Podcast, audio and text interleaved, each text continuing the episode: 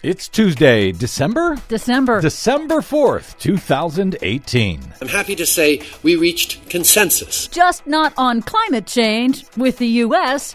at the G20. Time is running out. Leaders of the world, you must lead. A warning for a world at a crossroads as talks begin at the annual UN Climate Summit. Plus, successful economic development and environmental protection go hand in hand. The somewhat surprising environmental legacy of the late President George H.W. Bush. All of those somewhat surprises and more straight ahead. From BradBlog.com, I'm Brad Friedman. And I'm Desi Doyen. Stand by for six minutes of independent green news, politics, analysis, and snarky comment. And if we want our kids to know that the joy that we've known, we've got to make sure that the earth, with its incredible regenerative capability, uh, can restore what we've taken. Nice thought. Maybe you should have mentioned that to your kid before he became president, Mr. Bush. This is your Green News Report.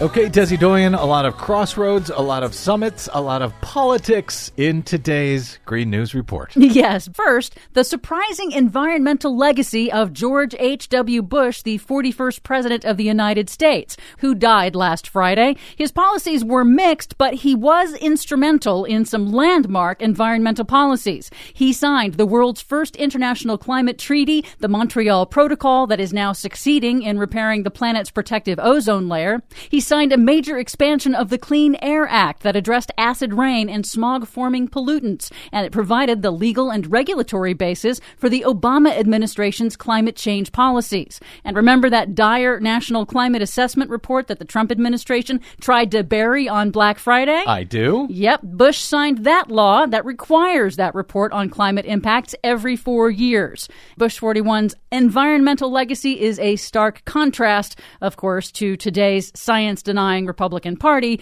and the Trump administration. It certainly is. And there's uh, a lot of things I could say but won't for the moment about uh, George H.W. Bush and his presidency. But when it comes to his environmental legacy, it wasn't fantastic, but in comparison to what the Republican Party has become, including his own son, George W. Bush, and of course, Donald Trump, well, I miss the good old days, I guess. Meanwhile, at the G20 meeting in Buenos Aires over the weekend, 19 of the 20 world leaders gathered at the summit signed a joint communique pledging to join together to fight climate change, which Trump refused to sign until the U.S. delegation carved out a special paragraph just for the U.S., reiterating Trump's intention to withdraw from the United Nations Paris Climate Agreement and with thinly veiled support for fossil fuels. And according to a comprehensive new report measuring progress toward the goals of the Paris Climate Agreement, among the G20 nations, 15 reported that their emissions have actually increased over last year,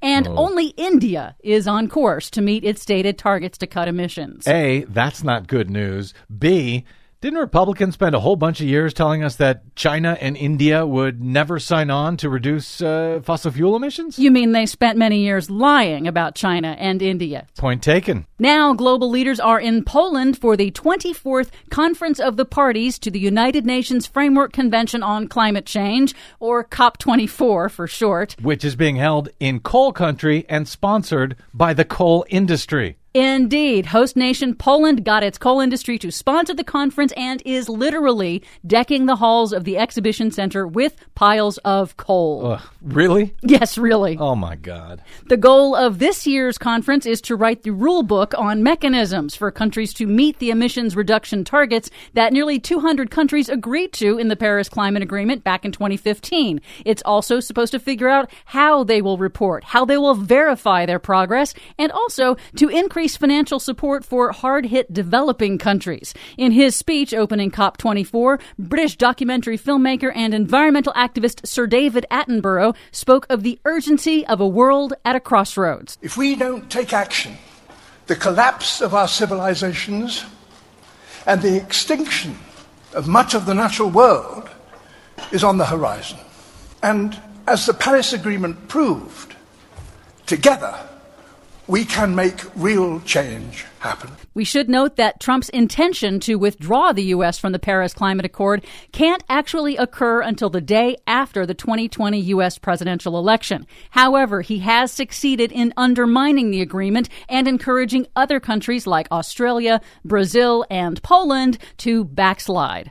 But there is some good news from COP24. The World Bank announced on Monday it will invest a record $100 billion to fund adaptation and mitigation projects in developing countries. Didn't the World Bank just a few weeks ago say they would no longer fund any coal projects anywhere in the world? That they did. So, see, there's some progress. Indeed. For much more on all of these stories and the ones we couldn't get to today, please check out our website at greennews.bradblog.com. Find us, follow us, and share us worldwide on the Facebooks and the Twitters at Green News Report. I'm Brad Friedman. And I'm Desi Doyen. And this has been your Green News Report.